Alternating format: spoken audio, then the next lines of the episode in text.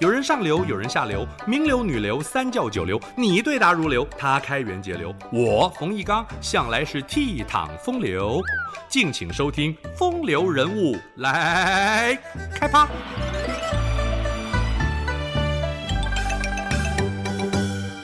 床前明月光，疑是地上霜。举头望明月，低头思故乡。李白的《静夜思》，华人世界人人会背，也是小朋友接触诗歌的启蒙之作。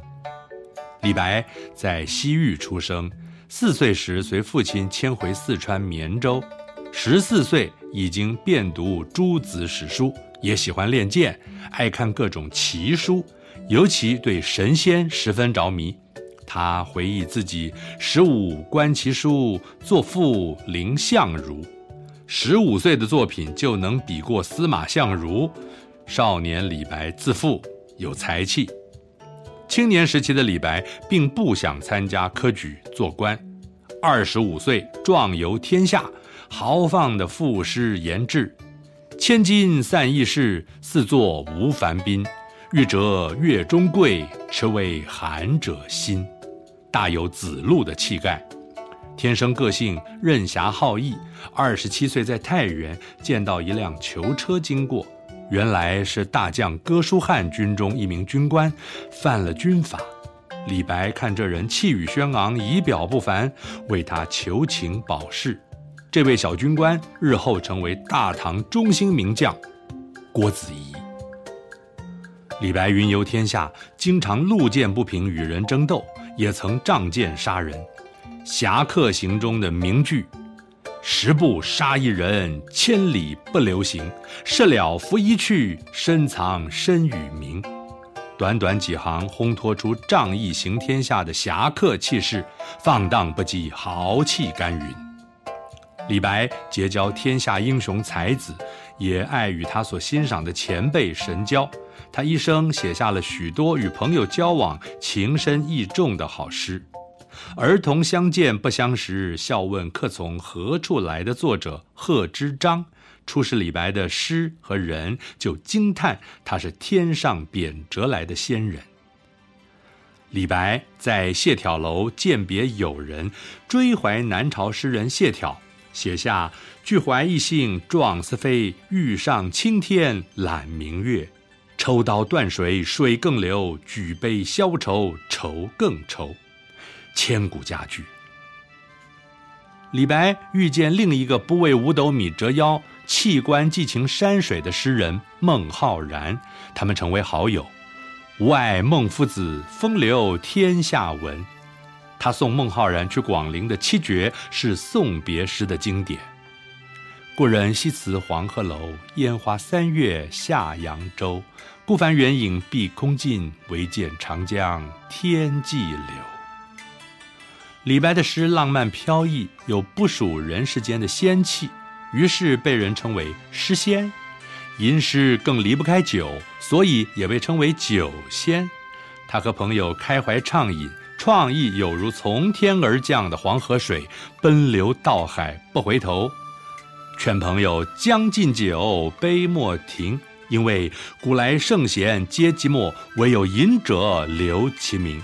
五花马，千金裘。都拿去换来美酒，为的是喝，与尔同销万古愁。几碗佳酿下肚，酒仙化为诗仙。花间一壶酒，独酌无相亲。举杯邀明月，对影成三人。有酒有月，举手之间，独饮变成了三人酒宴。浪漫而丰富的想象力，真乃前无古人呐、多年后，他在洛阳认识了比他小十一岁的杜甫，两人谈诗论道，互相被对方的才华所吸引，成为莫逆之交。杜甫赞誉李白：“笔落惊风雨，诗成泣鬼神。”在《饮中八仙歌》也写道：“李白斗酒诗百篇，长安市上。”酒家眠，天子呼来不上船，自称臣是酒中仙。李白酒仙之名，因此天下皆知。杜甫为什么说“天子呼来不上船”呢？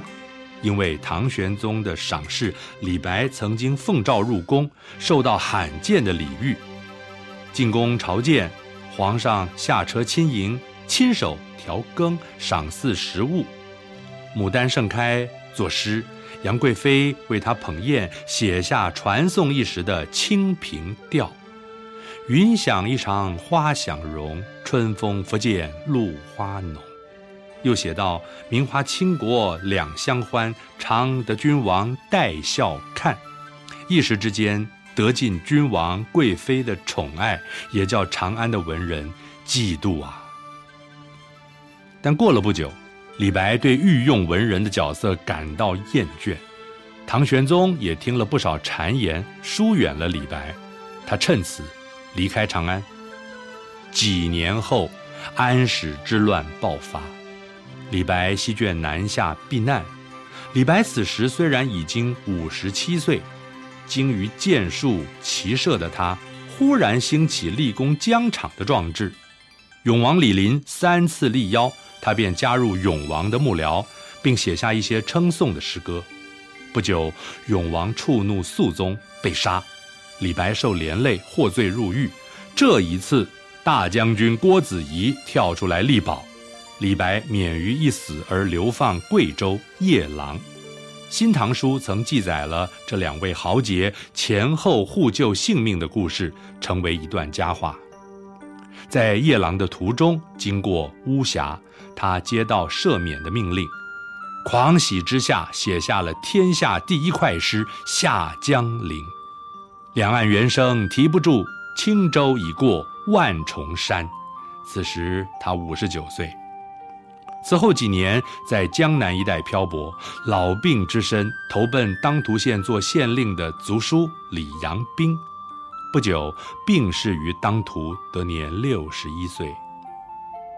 天才李白，他的诗浪漫而优雅，初读如天马行空，忽降神来之笔；细读见到飞扬豪迈的背后，蕴藏着孤傲凄怆的灵魂和追求至善完美的痴情。也许人们不能接受潇洒不羁的谪仙病死在床上的形象，于是诗仙大醉在江中捞月影而溺死的凄美传说，千年来流传不绝。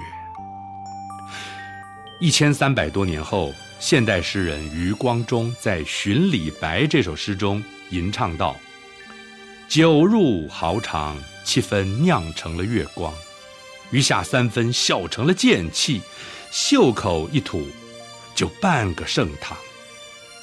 李白不风流，谁敢称风流？